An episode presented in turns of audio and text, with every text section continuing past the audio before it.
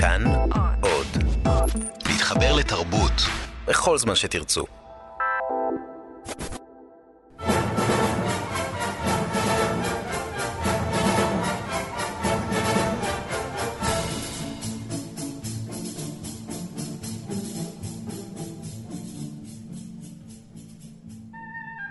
מאחורי הקלעים, שעה עם רותי קרן על צידו הנסתר של עולם התרבות והאומנות.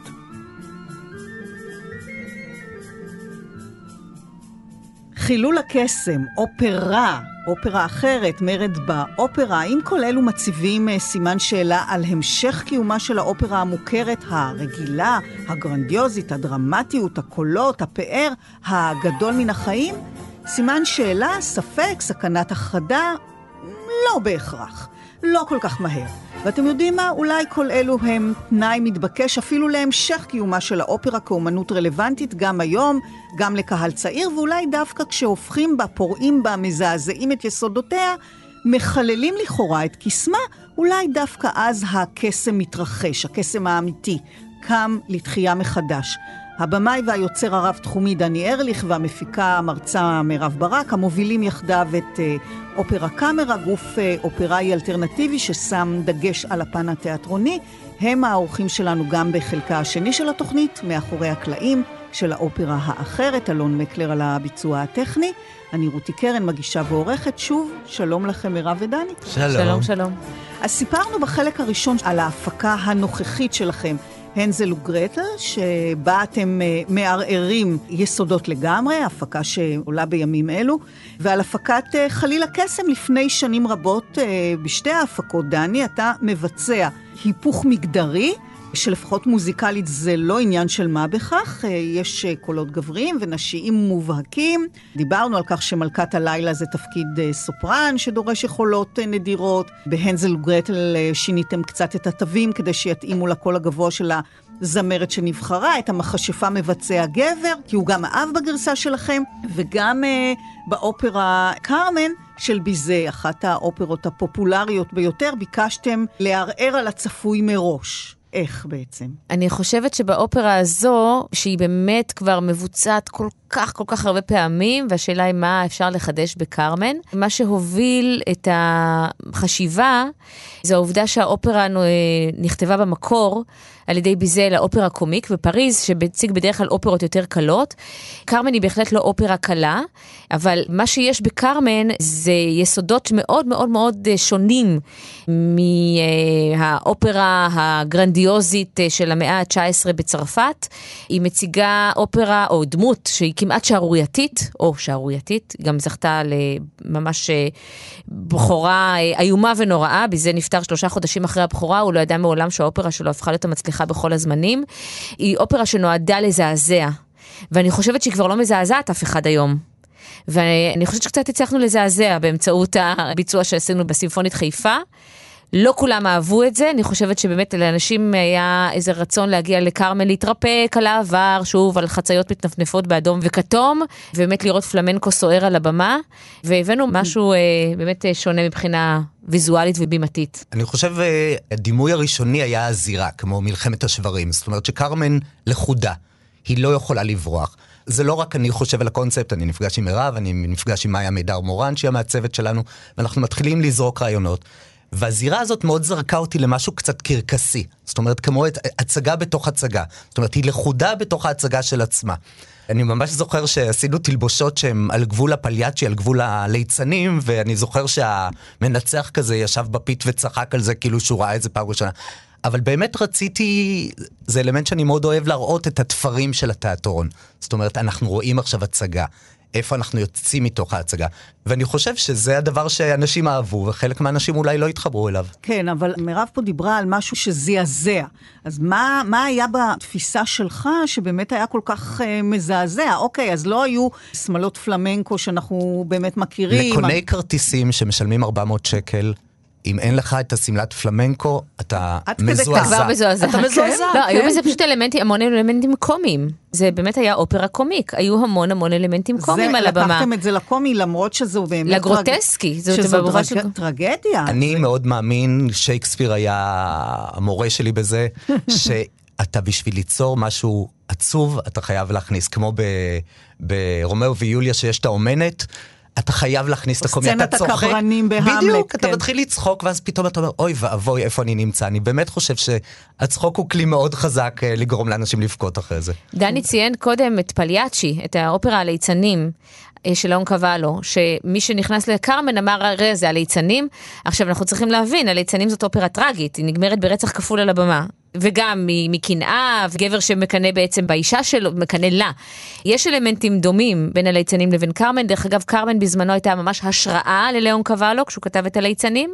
אז באמת החיבור הזה בין מקום של ליצנים, של קומדיה דל ארטה, של צחוק, שהדמויות אמורות להיות מצחיקות, אבל בעצם עמוק עמוק בפנים הן בוכות, הרי זו האריה של, של קניו ופליאצ'י, על כמה אני אומלל, דרך אגב גם ריגולטו אומר את זה, בריגולטו של ורדי, שהוא ליצן חצר. כמה אני אומלל שאני צריך כל הזמן להצחיק, שהדמעה, שהעצב הוא לא מנת חלקי, אני לא, אסור לי להיות עצוב. העניין הזה של באמת ה- להיות בתפקיד של להצחיק באופן כרוני, ושאסור לך להיות במקום העצוב הזה, זה מה שעצוב, זה מה שטרגי בכל העניין, וזה היה הדגש בקרמן. אז מה עשית עם קרמן עצמה? כלומר, שינית גם את הדמות הזאת? היא הייתה בתוך הלהקה הזאת, יש שם גם מבריחים, שודדים, היא הייתה בתוך הלהקה הזאת, ובעצם קרמן היא דמות טראגית מובהקת, זאת אומרת, היא הולכת לקראת מותה, ואני חושב שכל הזמן שיש סביבך את החבורה המצחקקת הזאת, התומכת הזאת, אבל בעצם אתה לבד, זה היה מאוד חזק. אני לא יודע אם זה היה סנסציוני, אבל עובדה שהיו כמה אנשים ש... לא התחבר להם. בהקשר של מה שדני אמר, שהיא נמצאת באיזושהי סיטואציה שכולם צוחקים מסביבה, אני חושבת שהמפתח ביצירה לסיטואציה הזאת זה האריה של הקלפים. שהחברות שלה פותחות את הקלפים ורואות שם כמה הן יהיו עשירות ומאושרות וכולי, והכל אווירה כזו מצחקקת וקלילה, ואז פתאום טראח, נכנס מוטיב הגורל, היא פותחת את הקלף המוות, והיא באמת, באמת כאילו נורא נורא מוקפת בהמון אנשים, נורא פופולרית, אבל ברגע הזה היא מאוד מאוד בודדה, והמוות הוא רק המוות שלה. והיא הולכת לקראת המוות הזה, ובהפקה הזו גם היה, דיברנו בשבוע שעבר על הנושא של הפלמנקו, ועל ארבע רקדניות שמה, שהן היו בעצם מוטיב הגורל, והן היו אה, כובעים של קרניים על הראש, אה, והם בעצם השברים, כן. הם בעצם השברים, השור, הרי בסוף הטוריאדור נלחם בשור ודון ז'וזה נלחם בקרמן, וקרמן היא השור, והן היו השברים, הן היו בעצם... אה, השבר והשור בו, זאת אומרת, העצמתם גם את ההיבט האלים בתוך, מאוד. בתוך האופרה הזו, את ההיבט הגברי. הזמרות הפכו לגברים בעצם, כן. ללוחמים. כן, וגם uh, הכל היה באדום, כמובן, האדום שהוא... זאת אומרת, אם חיפשנו משהו מסורתי ביצירה הזאת, בהפקה שלנו, אז זה השימוש באדום, כן. שהוא גם התשוקה וגם המוות בו בזמן.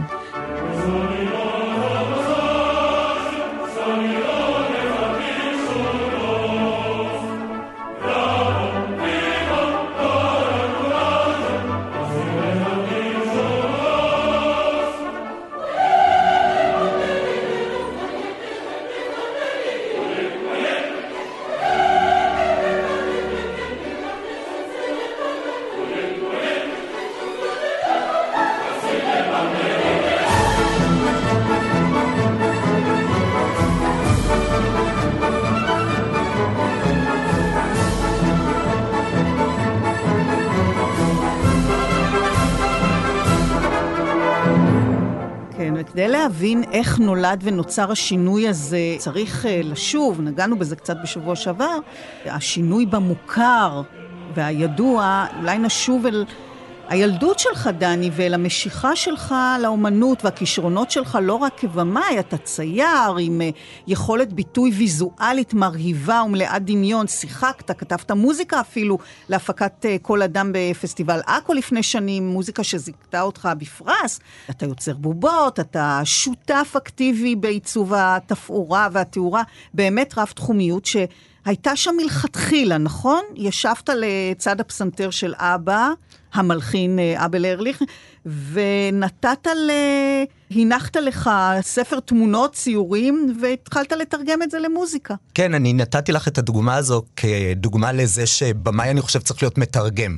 צריך להבין איזושהי הבנה מוזיקלית, לא ידע, הבנה מוזיקלית אינטואיטיבית. זאת אומרת, אה, ובתור ילד באמת שמתי איזה ספר על המדף של הפסנתר, היה לנו איזה סדרת האנושות, ואני לא יודע, ומצאתי משהו מהרנסאנס, והתחלתי לנגן, ואז דפדפתי וניגנתי את הדף הבא, את התמונה הבאה. את התמונה, לא תווים, כן. ואני אני הרבה פעמים, אה, מוזיקה מתרגמת לי לדברים ויזואליים.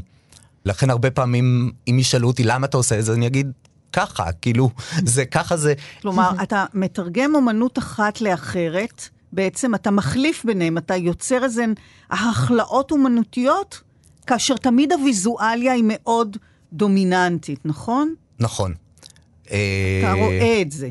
נכון, אני uh, שומע את המוזיקה ואני מאוד קל לי לראות את התנועות שיהיו על הבמה.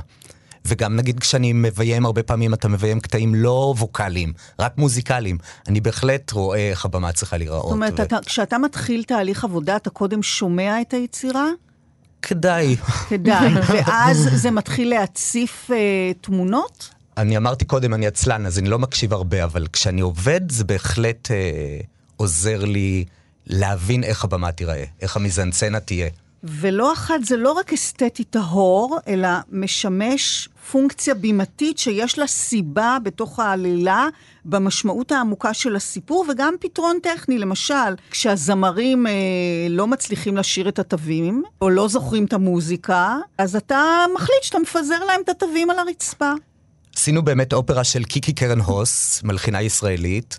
והיא כתבה מוזיקה מאוד מאוד מסובכת, היא כתבה מוזיקה שהזמרים היו צריכים נגיד לשיר אה, ואז לספור שבע שניות, ואז להגיד אני, ואז לספור 12 שניות. היה משהו מטורף, וזמרת בכתה על הבמה, ואני לא יכולה יותר וזה, אז פיזרתי על כל הבמה את הדפי תווים, והם פשוט התגלגלו בתוך דפי התווים, הרימו אותם, הורידו אותם, וזה התאים לי. זאת אומרת, אתה חייב למצוא פתרונות. הם הרימו את התווים כדי לראות את התווים. כדי לקרוא את התווים, כן. תוך כדי שהם שרים, ותוך כדי שהם משחקים, ותוך כדי שהם מתגלגלים. ו... והבנתי שאתה גם מאוד אוהב, כמעט כמו חתימה אישית, כיסאות.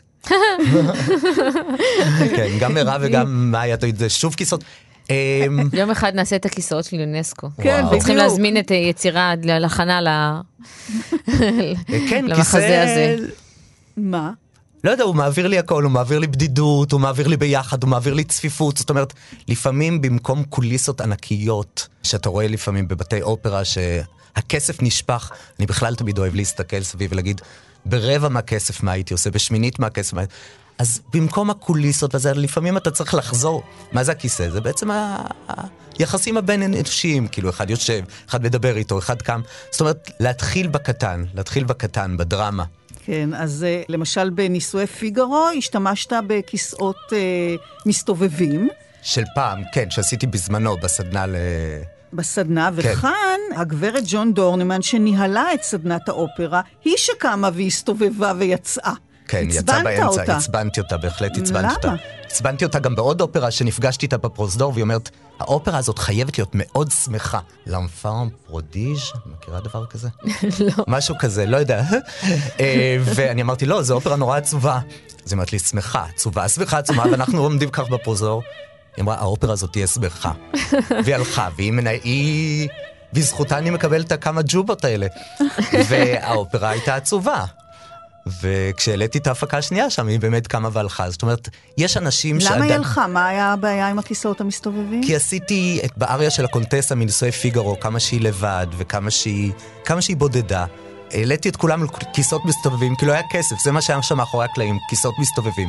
ואמרתי להם, תתחילו להסתובב על הכיסאות, כאילו, כיסאות כמו שאנחנו יושבים כאן עכשיו. ו... כדי? כי מה זה... להראות את הניכור, להראות שהיא לבד בעולם, להראות שאף אחד לא מסתכל עליה באמת בעיניים וזה. וזה לא טעם כנראה למה שמנהל את הסדנה, אהבה.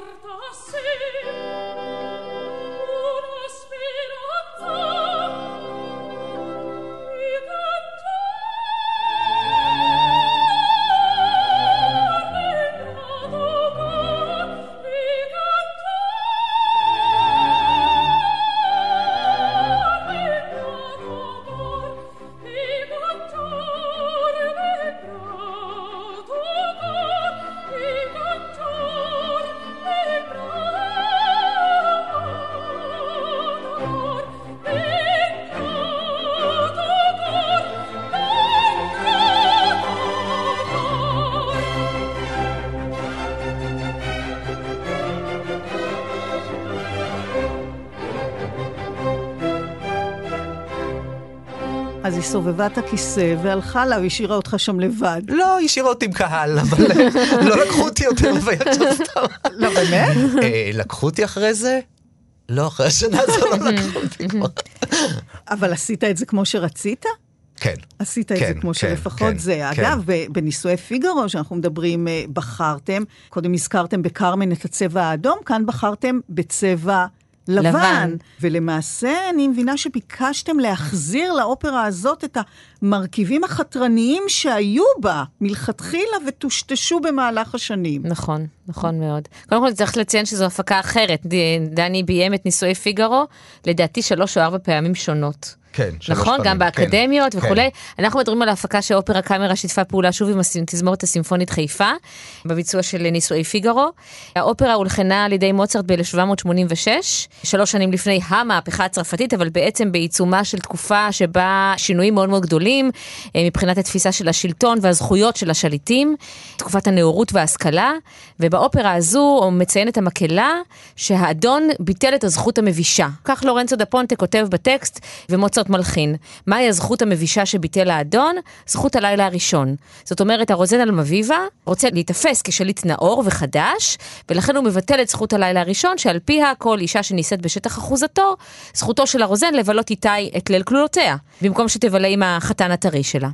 אז הנה האדון שלנו מאוד מאוד נאור, ואנחנו נמצאים ביום חתונתם של פיגארו, לכן האופרה נקראת נישואי פיגארו, וסוזנה, סוזנה היא משרתת באחוזה של הרוזן, עומדת להינשא לפיגארו, גם הוא משרת באחוזה של הרוזן, אבל במקרה של סוזנה, הרוזן קצת אה, מתחרט על ביטול הזכות המבישה, אבל זה כבר לא politically correct לומר שהוא רוצה לבלות עם סוזנה את ליל כלולותיה, לכן הוא רומז לה כל מיני רמזים כאלה ואחרים, שהוא ישמח לפגוש אותה בגן, בחסות החשיכה, בערב, אחרי הטקס הכלולות.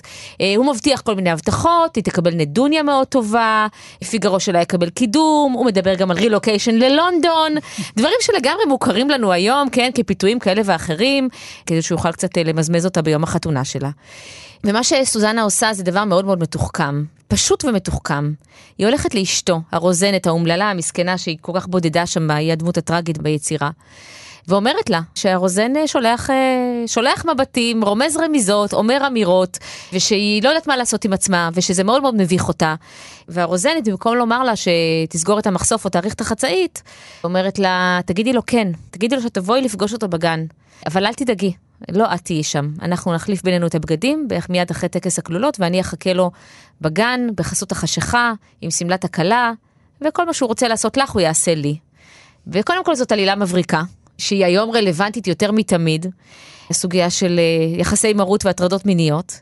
ומה שיפה באופרה הזו, שלמעשה חוץ מהסצנה האחרונה שהיא בגן, שהיא בעצם במקום פומבי, כל העלילה מתרחשת בחדרי חדרים. והתחושה של המציצנות, ושל הסוד, ושל ה... כאילו הנאורות, כאילו הכל אמור להיות תחת המעטה הזה של הנאורות וההשכלה והעידן החדש, אבל הכל בעצם נורא נורא חשוך. למעט הגן החשוך בלילה, שבו יוצא... זה יש שם היפוך באמת מדהים, שהגן הוא בעצם המקום שבו הנאורות יוצאת לאור, כי שם הרוזן בעצם נאלץ בסופו של דבר לבקש סליחה. אז במהלך השנים, אחרי המהפכה הצרפתית, אחרי שהאופרה עשתה את שלה, אפשר להגיד, דרך אגב נציין גם שהמחזה ציינתי את אה, לורנצו דה פונטה כמי שכתב את הליברטו של האופרה, אבל המקור הוא בו מרשה, שהיה מחזאי צרפתי והוא היה ממש המחזאי של המהפכה. בזמנו המחזה שלו נאסר על להעלאה לבמה בפריז וגם בווינה, אז למעשה המחזה הזה שנאסר להעלאה לבמה מעובד לאופרה, שהיא חתרנית לא פחות מהמחזה, ובמהלך השנים, כאשר הרלוונטיות של הנושא אולי פחתה בעקבות האפקטים של המהפכה הצרפתית, בעקבות ההצלחה, כבר לא היה צריך כל כך למרוד ולמחות לעניין הזה.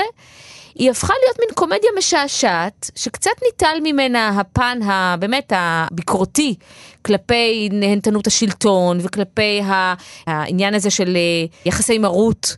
ואני חושבת שבאמת הפקות אה, במהלך המאה ה-19 וגם אולי כמעט לכל אורכה של המאה ה-20, תפסו אותה באמת כאיזה מין אה, שעשוע חביב כזה, מין אופרה משעשעת. ושוב, אני חושבת גם כשרואים את זה בתלבושות תקופתיות, אז אנחנו, קל לנו נורא נורא ליפול אל המקום הזה של טוב, זה הפעם, וזה כבר לא, זה אנחנו רואים איזה, שוב, איזה מין מוצג מוזיאוני משעשע ו- וחביב. ואני חושבת שהפקות היום, במאה ה-21, יש לזה המון המון המון תלונות והמון המון ויכוחים, האם צריך או לא צריך לעכשיו מהמילה עכשווי, אופרות מן המאות ה-18 וה-19. אנחנו כמובן מעכשווים תמיד. כן. אז מה עשית אה, באופרה הזו, דני? מה... מירב, את אמורה לזכור. אני אזכור. דני, אתה... אתה... הכל היה בלבן, הכל היה תחת הסדינים. או, אוקיי, או. מעניין. כן, זה היה הכל תחת הסדינים?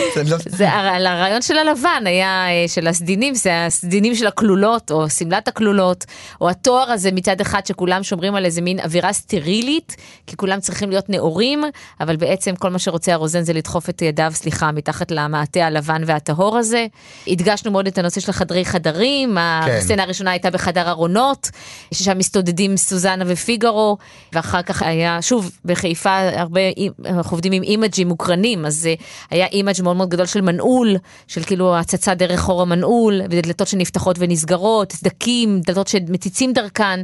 הרבה תחושה של מציצנות ושל באמת משהו חתרני מתחת לבוהק הזה של הלבן שהוא קצת העמדת פנים, כן, שהכל טהור והכל יפה. וגם הלבן בעצם אומר, אין מעמדות. אנחנו כולנו אותו הדבר. זאת אומרת, אנחנו משחקים אחד רוזן, אחד רוזנת, אחד משרת וזה, אבל בעצם אנחנו כולנו...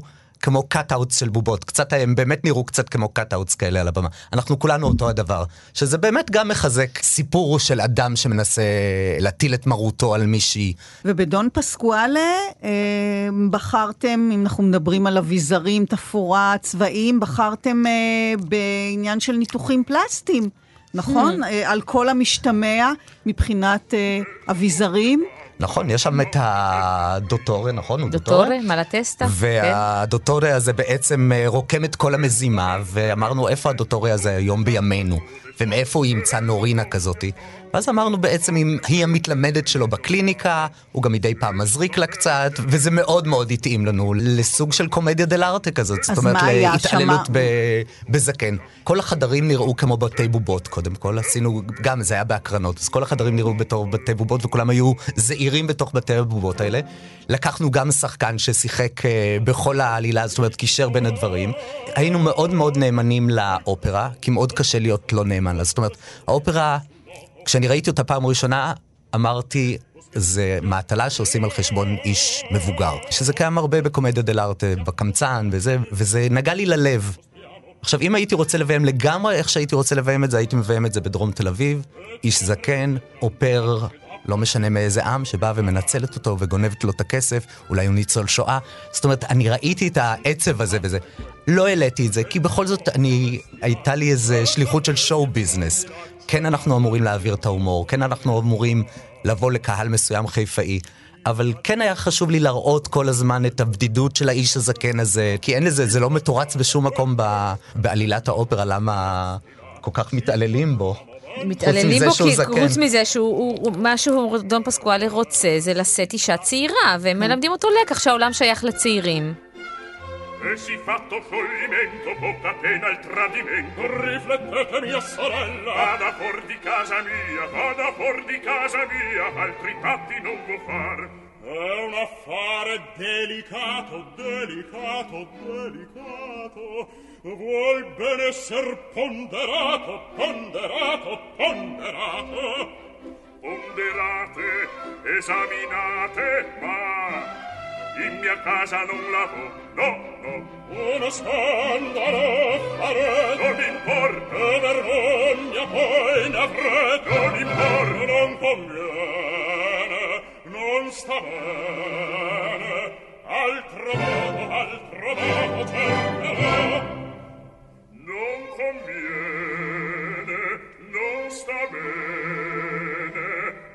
schiaffo. נזכיר למאזינים שאנחנו משוחחים אה, היום על אופרה אחרת, חלקה השני של התוכנית, באולפן כאן תרבות, דני ארליך ומירב ברק ואני רותי קרן. בעצם, כשאתם ניגשים לאופרה, אתם מפרקים אותה מאיזשהו מעטה חיצוני שכבר התקבע, ואתם ממש אה, מפשפשים פנימה. הנה, אתה אומר, כשאני אה, שומע את הדבר הזה, אני חושב על אה, איזה זקן. כן. ושמנצלים אותו, כלומר, ו- ומשם בעצם אה, אני זה אפילו, מתחיל. אני לא גאה בזה, אבל אני משתדל לא לחקור על האופרה. זה נותן לך איזושהי גישה רעננה וראשונית. אתה כאילו ללא כל המסורות שדבוקות לאופרה. כן, כן. ואז אתה בעצם... אה, אז מה, אז היו שם כל מיני אביזרים פלסטיים? כל מיני... אה, בחדר שלו כן, הוא היה, היה מזרק, היה לו... הכל היה ורוד, כי זה העולם של נורינה. כן. היה על הקיר before and after מאוד מאוד מאוד מוגזם, זאת אומרת, איזה ראינו... גברת מנותחת לפני ואחרי. כן, אז לפני הייתה מאוד מאוד יפה ומעודנת, ואחרי הייתה ממש גרוטסקית, כאלמנט קומי כמובן. כן. הצבעוניות הייתה, כמו שדני אומר, של בית בובות ממש, זאת אומרת, צבעים סגול וורוד ותכלת וירוק, ובאמת אה, צבעים מאוד מאוד עזים, לעומת המונוכרומטיות שהייתה לנו בקרמן ובנישואי פיגארו, כאן השתוללנו ממש עם הצבעוניות. באורפאו, אגב, שהזכרנו קודם, אה, של מונטוורדי, גם כאן אה, בניתם אה, איזה מין דיאלוג בין אספקט חזותי לתפיסת הסיפור. נכון? השאול, לקחת אותו בכלל מקום שרובנו מכירים, נכון, נכון.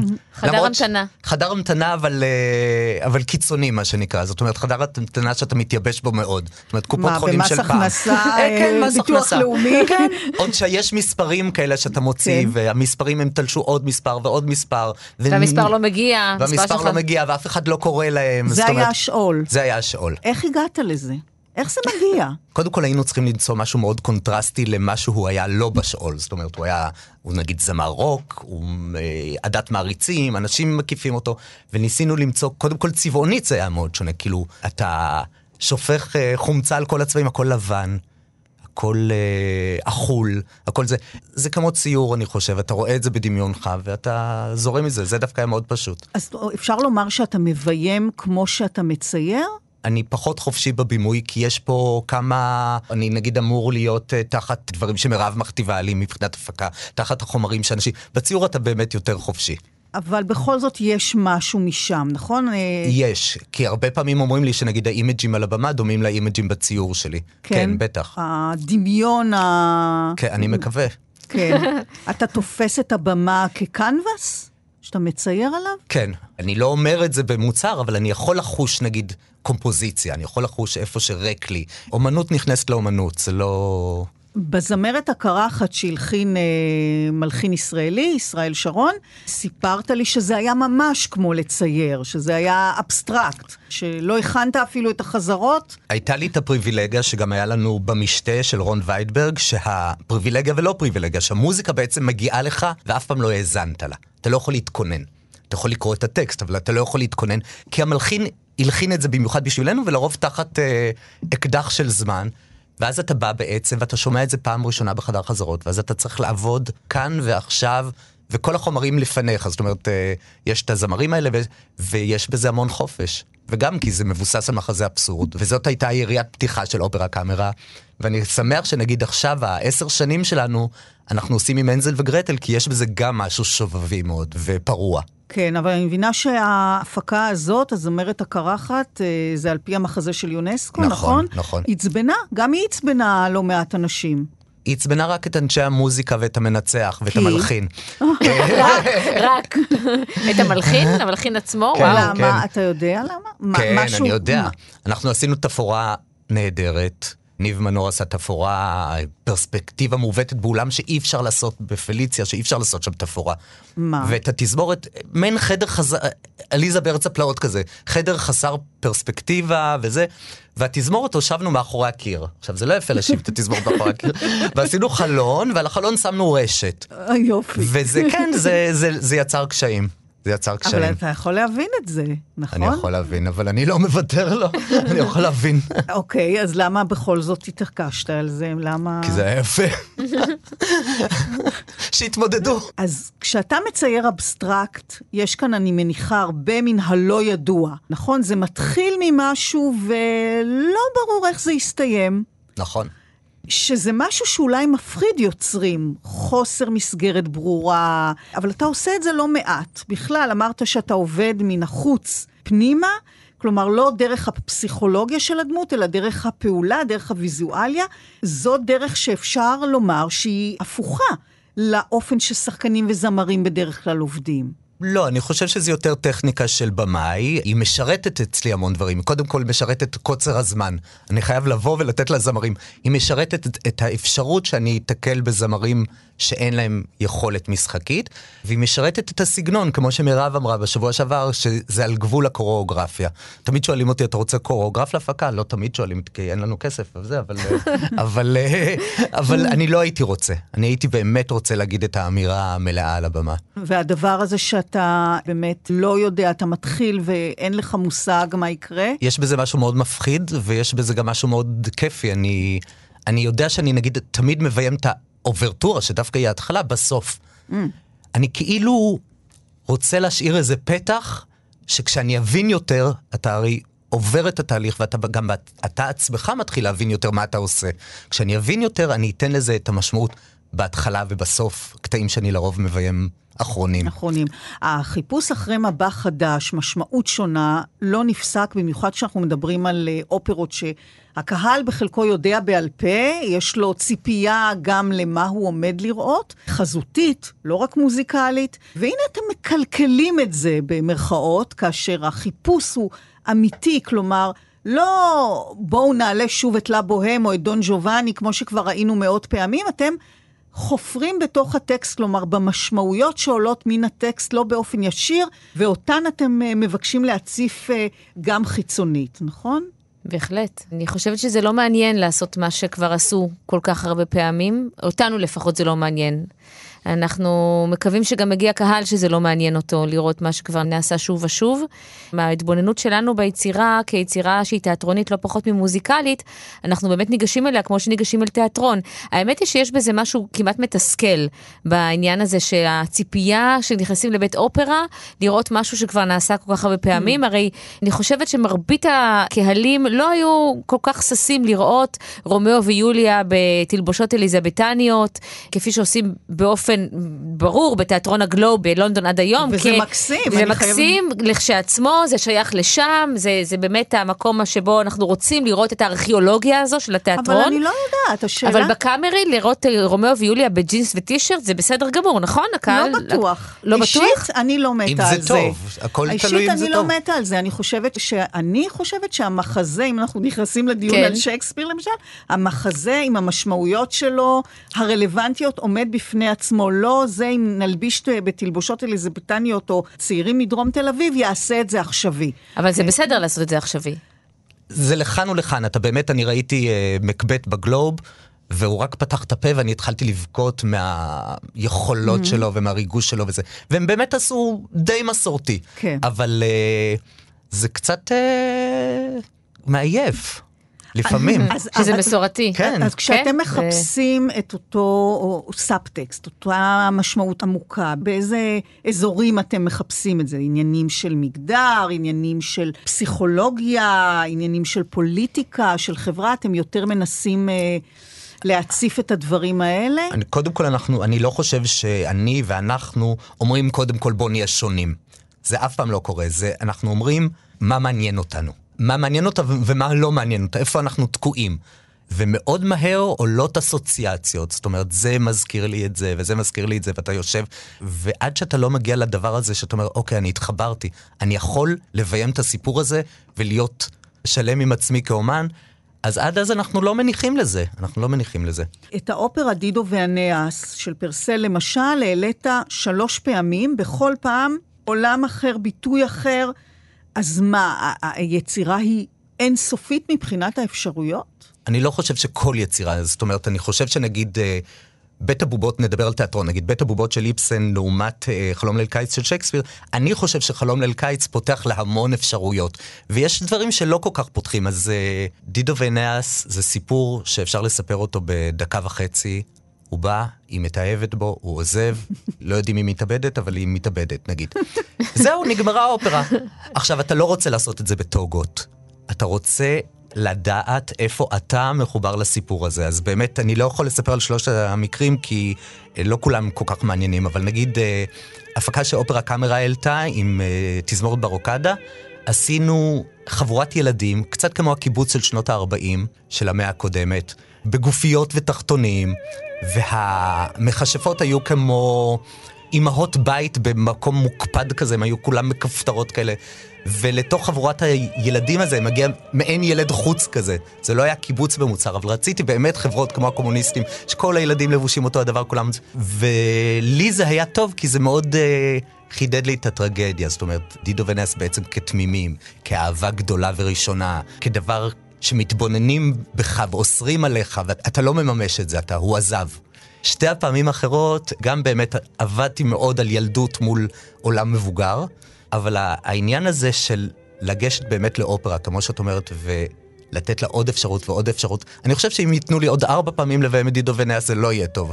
אבל היכולת להוציא מאופרה רבדים אמוציונליים שונים ותיאטרון שונה, כן, זה, אני מאוד אוהב את זה. אבל איך אתה באמת כל פעם מביא את עצמך מחדש באופן אחר? זאת אומרת, אה, כי אם התחברת למשהו מסוים, אז מה, אז פתאום בעוד אה, שלוש שנים אתה מוצא את עצמך במצב אחר שהאופרה נוגעת במקומות אחרים, ואז כן, זה מה שקרה? בטח, בטח. אני חושב שכשאתה עושה אומנות זה נוגע בדיוק ברגע שאתה נמצא בחיים, כן.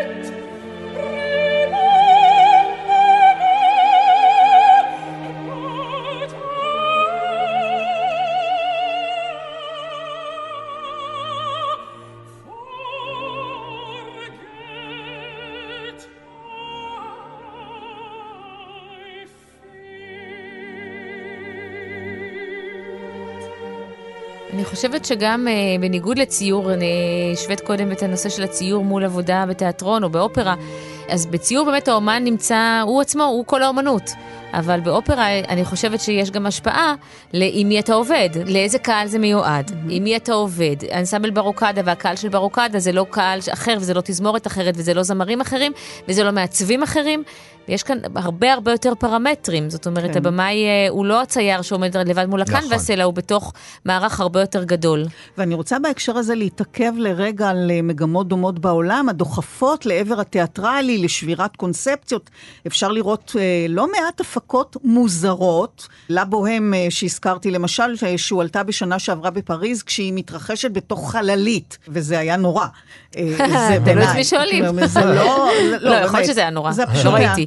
זה לא מרחיק לכת לפעמים מהניסיון להיות שונה, ביזארי, כשזה לא עובד בעצם, זה לא עובד. כשזה לא עובד, לא לעשות. באמת. בדיוק. כשזה לא עובד, עכשיו... כי אני ראיתי את הלה בוהם בשנה שעברה במטרופוליטן, והתמונה שנפתחת המערכה השנייה של תמונת ההמון, הקהל ישב, היא הייתה מסורתית לחלוטין, הקהל עשה ככה. אין, זאת אומרת... אבל הוא יכול לעשות גם ככה כשזה לא מסורתי. כן, אבל החללית, סליחה. לא, בסדר, זה לא, זה לא, זה, לא, זה שיש מודרני זה לא אומר שכל מודרני הוא טוב. אז זהו, אז אני מנסה, אה, אני רוצה לפרק איתכם את העניין הזה. האם באמת מרוב הרצון הזה להיות אחר ושונה, אנחנו לא לפעמים... אה, אני חושבת ששווה לעלות על החללית הזאת כדי להגיע למשהו אה, שיכול, זאת אומרת, אפשר להרוויח ואפשר להפסיד, אין, אין, אין, לדעתי זה כך. דני? אני שוב חוזר שאנחנו לא עושים שום דבר מתוך רצון להיות שונה, וכשהבמאי אותנטי, אני מקווה שהתוצאה היא, היא טובה ושהקהל יכול להתחבר אליה. אני צריך לחשוב, הנזל וגרטל, רוצח סדרתי, ילדים בכרך, האם זה מתאים? הרי היא שרה על תותים, שהיא כותבת תותים, אבל איפה תותים? הבמאי צריך שהקונספט שלו יתאים לנמק, אה, לנמק כן, את לנמק, הקונספט. לנמק ואתה כל עושה רגע. את זה כל הזמן? אני משתדל, כן, בטח. כן, כל הזמן. שואלים שאלות, האם זה כן. באמת מתאים? האם אנחנו לא כופים שאני- משהו על היצירה שאין בה? כן. אתה לא, לא קרה לך שהלכת לאיזשהו מקום ופתאום תפסת את עצמך ואמרת, רגע, מה זה? זה לא. זה קרה? שפתאום היית, הרגשת זר למקום שהגעת אליו? לא. אני רואה את כל ההפקות, אה, פעם שאל אותי סטודנט באוניברסיטה, אה, הייתה ביקורת לא טובה על אה, אופרה שלי, אז הוא אמר, נו, מה דעתך על הביקורת? עכשיו זמר ידוע, אז אני אמרתי לו, תראה, זה כמו כולם ילדים. אז יוצא ילד אחד קצת ככה, וילד אחד קצת נמוך, וילד אחד קצת פוזל, וילד אחד... אני מאוד אוהב את התוצאה. זאת אומרת, אה, יש לי פריבילגיה גדולה שיש את אופרה קאמרה ואנחנו עושים את זה. אנחנו מדברים בשבח המרד, החדשנות, האוונגרד, ההתפרעות, אבל לכל השעשוע היצירתי הזה יש גם מחיר. אתם אה, לא בית אופרה גדול עם משאבים וגוף, לא רק כלכלי, אתם קושרים את עצמכם לצוותים מוזיקליים מתחלפים, זמרים, תזמורת, מנצח אם יש אה, מעצבים, כאשר מדובר, אמרת, בהפקות מעטות, שלוש, ארבע בלבד, והמון המון המון השקעה. למה אגב כל כך מעט הצגות? כי אין כסף. כסף, כסף. הצגות עולות כסף, לא מכניסות כסף. זאת אומרת, ביצוע של... מירי כסף, של... מירי כסף, מירי כסף. ביצוע של אה, הפקה שלנו, שכר האולם, מה שאנחנו משלמים ל- לאומנים, אה, כל ההוצאות מסביב, ההוצאות עולות על ההכנסות, בהכרח. זאת אומרת, כן. אין גוף אה, יוצר שלא ממומן גם על ידי כספי ציבור, התקציב שלנו לא גדול. אז זה לא אנחנו מאוזן פועלים ממה בעצם שיש. ההשקעה אל מול ה, בסופו של דבר ההופעה. וזה אומר התמודדויות עם לא מעט מרכיבים, דיברנו על הזמרים שלא אחת אתם מקבלים אותם כנתון, ולפעמים יש בעיה מבחינת המשחק, שזה המרכיב שאתה, דני, לא מתפשר עליו, אני מבינה, ואז צריך למצוא פתרונות והתאמות, ולפעמים אין זמן לחזרות. קרה, הבנתי ששמעת את המוזיקה בפעם הראשונה בחזרות, או שביימת אופרה בשבועיים בלבד, אופרה מלאה. גם עכשיו אנחנו לא רחוק משבועיים לא, לדעתי. עכשיו יש לנו יותר. כי זה ההפקה רק שלנו, אבל יש, יש מצבים שבהם זמרים, במיוחד אה, אם זמר מגיע מחו"ל, זה נדיר אמנם, אנחנו עובדים בעיקר עם זמרים ישראלים, אבל זמר מגיע מחו"ל, ויש נתון, הוא מגיע עשרה ימים לפני המופע, ואם הוא מגיע, מחו"ל, זמר מגיע מחו"ל, זה בדרך כלל תפקיד. ראשי. אז אה, כן, אז איך זה משפיע עליך באמת, האילוצים האלה שאתה צריך לעבוד בתוכם, וגם ההשקעה לעומת ה... האילוצים אני רגיל, אני חושב שאופרה קאמרה ולעשות אופרה בכלל מחוץ ל... לאופרה הישראלית, וזה, אתה רגיל לעבוד באילוצים, ואתה רגיל לעבוד מהר, ואתה רגיל לעבוד קצת כמו מכונה. ההנאות מגיעות אחרי זה, אבל בהתחלה זה באמת המון לחץ. לחץ, תסכול, דאגה, אתה מוצא את עצמך בתוך התחושות האלה? תסכול... לא. ודאגה, כן. כן, הרבה פעמים אתה מודאג, אתה יודע שיש לך זמן נתון. אתה יודע שיש לך, נגיד בחיפה, אני חושב שהגענו לזה בכרמן, למאה איש על הבמה. זאת אומרת, אתה יודע שאתה צריך, שהדבר הזה יצא לפועל ושכל הגורמים יתחברו ביחד. אז כן, יש את הלילות ללא שינה. אבל העניין הזה שאתה עובד כל כך קשה, בצורה כל כך אינטנסיבית, בסופו של דבר, שלוש הופעות ופוף, זהו. נכון. זה... ביובל, מירב הייתה... אתם לא רואים את זה דרך הרדיו, אבל היא מאוד מתוקתקת ונאה. היא ישבה על הרצפה וגירדה את הגאפה, ואנחנו הרסנו את התפאורה שהשקענו המון כסף בה, כי... כי לא היה מה לעשות איתה, היא הלכה לפח. אין, אין לנו כסף לאחסון, אין לנו כסף... יש בזה גם משהו נחמד, אנחנו קצת וירטואליים, אין לנו מקום, אין לנו בית, אין לנו, יש חוץ מאופרה קאמרה, שם ושנינו, אז... אה, זה מידברן כזה. כן. עובדים, עובדים, עובדים, ואז שורפים הכל. הכל נגמר. באמת? כן, אני הבנתי ש, שיש באמת חללים uh, שאתם עובדים בהם שמסכנים את שלומה של התפאורה. זאת אומרת, אם אנחנו מדברים על חלל, אז uh, אתם אומרים שלפעמים אין מקום לאחסן את התפאורה ואז צריך להרוס אותה, או שיש... תמיד. Uh, בעצם כשהעברנו את אורפאו לשתי כנסיות שהיו, אז היה, היה צריך מאוד מאוד לעדן את הבימוי ולעשות דברים, אה, בתלבושות לקחנו מראש בחשבון, שאי אפשר יהיה לעשות שם דברים מסוימים. כי... צניעות. צניעות. את רואה? כן. גם זה קיים. זאת אומרת, אה, צניעות, אין מקום להכניס תפאורה, אין אפשרות לעשות תאורה, הרבה מאוד דברים אה, לא הולכים שם כן. לאיבוד. אתם אומרים צניעות, זאת אומרת, אתם, נוסף על כל הדברים האלה, אתם גם נדרשים להתחשב בקהל שלכם. אנחנו מדברים על להתפרע, אז uh, להפוך את האופרה על הראש, אבל ישנם סוגי קהל במקומות מסוימים, בגילאים מסוימים, שלא יאכלו את זה בשום מצב. אז איך מתפשרים? או שאתם עושים שתי גרסאות? מה... לא, אנחנו לא עושים. אני חושב שאנחנו, אה, אם אומרים לנו דברים ספציפיים באמת שהשרוול צריך להגיע עד לכאן ולא עד לכאן, אנחנו מקיימים את הדבר הזה. ובסך הכל אנחנו משתדלים... איפה אומרים לכם את זה? באבו גוש, למשל, או בכנסייה בחיפה, כן. כן? שהלבוש צריך להיות צנוע. אה, או לא לעשות מחוות מסוימות על הבמה שמרמזות על מיניות, ואין מה לעשות, הרבה מאוד אופרות אין, סליחה, על זה. עושים. אפרופו נישואי פיגארו שדיברנו. אז איך עושים? איך אתם מתפשרים על זה, דני? מבחינת בימוי אף פעם לא התפשרתי, לדעתי, לא שיניתי את הבימוי. מבחינת בגדים בוודאי הלכנו לקראת זה. Mm-hmm. וכמובן, לא ליצור פרובוקציה שהיא מיותרת ולא קיימת באופרה. אבל קרה שעשיתם גרסה לקהל כזה וגרסה לקהל לא כזה? לא לקהל, אלא ללוקיישן, זאת אומרת באורפאו, היו לנו שתי הופעות בכנסיות. אז uh, הבימוי שם היה, אני לא יודעת אם הבימוי היה כל כך אחר, כמו שמטאפורה היינו צריכים לעשות קצת שינויים, ובאמת uh, סוג של כניסות, זה לא תיאטרון, זה לא מקום שהוא, שהוא כן. תיאטרון.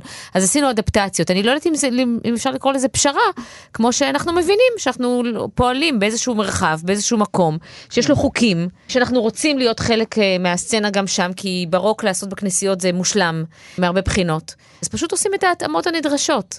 ואגב, אנחנו מדברים על קהל ומקום, גם בהיבט הזה אתם הולכים לא פעם אל האחר, לא רק אתם הלא קונבנציונליים, גם הקהל שאליו אתם מגיעים הוא שונה, קהל שאינו צרכן אופרה בדרך כלל, ולפעמים באמת מכיר את הדימויים הסטריאוטיפיים של צרחות, שעמום, מלודרמה שכבר חלף זמנה וכולי.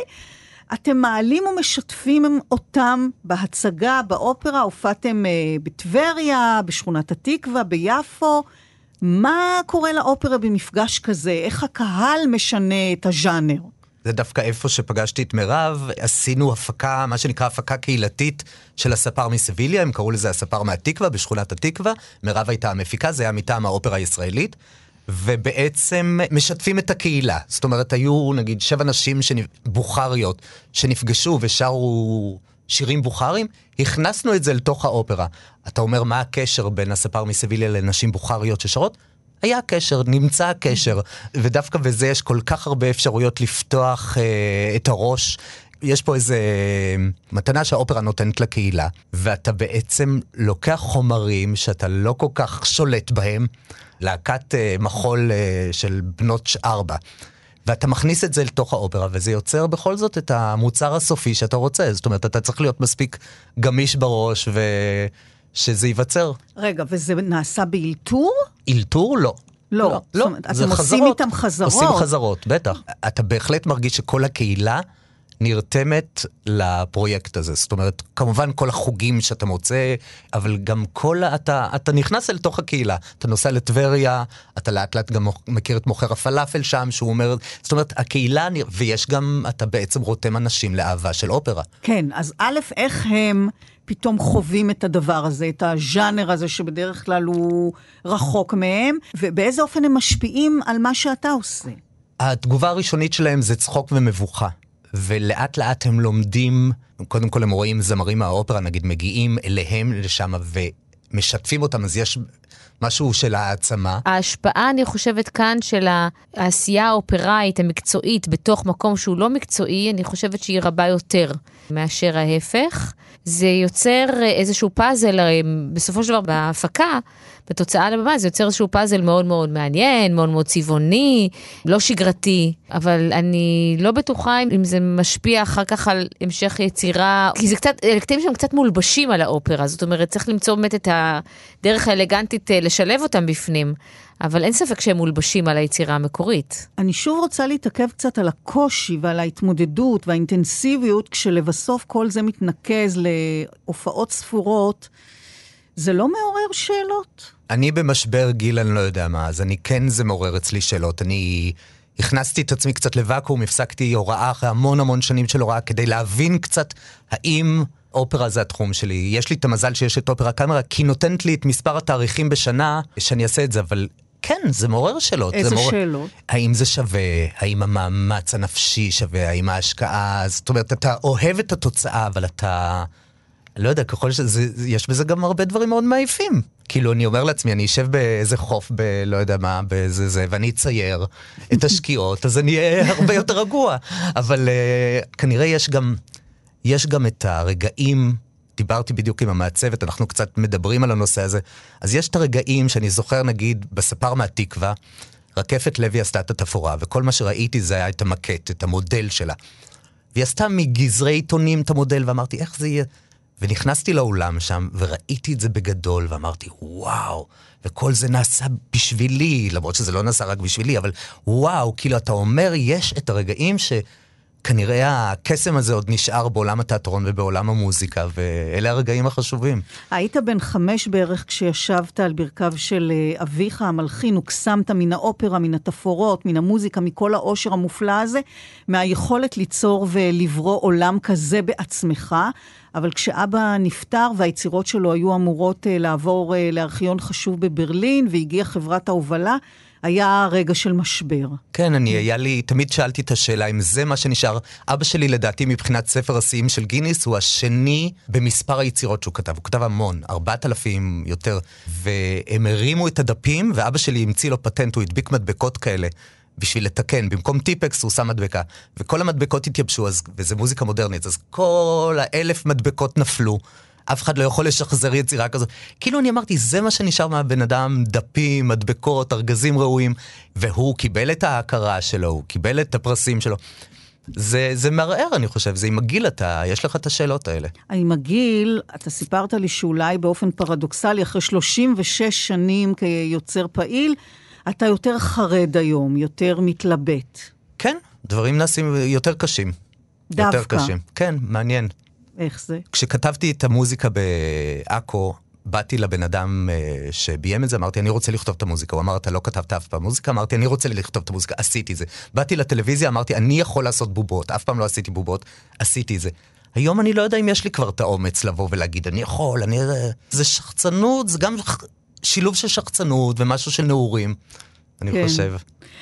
ועם זאת, עדיין כל הזמן רוכשים רעיונות אה, וחלומות שאתה רוצה לבצע. כן, יש לי עוד כמה דברים שאני רוצה לעשות. כמו? אני רוצה לכתוב ולאייר ספר ילדים, אני רוצה לכתוב ספר, ואני רוצה לביים מקהלה, אבל לביים מקהלה יהיה לנו עכשיו, זאת אומרת, מה, כמעט. מה זאת אומרת לביים מקהלה? אני רוצה שמקהלה תזוז, תזוז על הבמה, זאת אומרת שהם יהיו התפקיד הראשי, במקום הזמרים, כאילו אז אנחנו הולכים לעשות את uh, תרנגולי הרנסאנס. נכון, עם אנסמבל ברוקדה. שזה אוסף uh, קטעי רנסאנס ווקאליים, ואני רוצה שגם התזמורת תזוז על הבמה, שה... זאת אומרת, קצת להזיז את ה...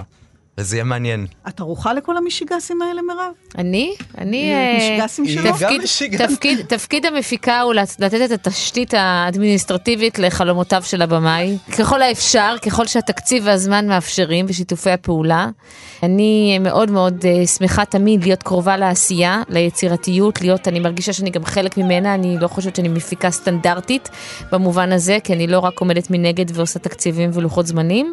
זה חלק מה, מה, מהעניין שלי באופרה קאמרה, זאת אומרת, זה להיות קרובה לעשייה הזאת, המאוד מאוד יצירתית והמאוד מאוד חקרנית. מה הרעיון הכי פרוע, דני, שעולה בדעתך, שהיית רוצה לבצע, ושאולי אתה גם יודע שהוא לא ניתן לביצוע, אבל טוב שהוא קיים כמשאת נפש. וואו, זה תראייני אותי בטלפון ואני אחשוב על זה. וואו. לשים כמה אנשים ערומים על הבמה, אבל אני צריך לזכור מי הם. אנשי פוליטיקה. לשים פוליטיקאים ערומים על הבמה? כן. וואו, אוקיי. ומה נעשה להם? זמרי אופרה סביב, לא יודע, משהו... אה, קודם כל כבר, זה שהם ערומים זה... זהו, להפשיט אותם, גמרנו. נאמנות בתרבות. נאמנות בתרבות. דני ארליך, מירב ברק, תודה רבה לכם. תודה. תודה, תודה לך. בתוכנית מאחורי הקלעים שוחחנו היום על אה, אופרה אחרת. תודה לבמאי והיוצר הרב-תחומי דני ארליך, למפיקה ולמרצה מירב ברק, תודה גם לאלון מקלר על הביצוע הטכני. אני רותי קרן, מגישה ועורכת, מאחורי הקלעים גם בשישי הבא בשש, ובשידורים החוזרים בשבת בשתיים בצהריים וברביעי ב-11 בלילה, וכמובן בהסכת באתר כאן תרבות. שם תוכלו למצוא גם את כל התוכניות הקודמות לצד uh, תכנים מגוונים ומעניינים, גם ביישומון אפליקציית כאן אודי. להתראות.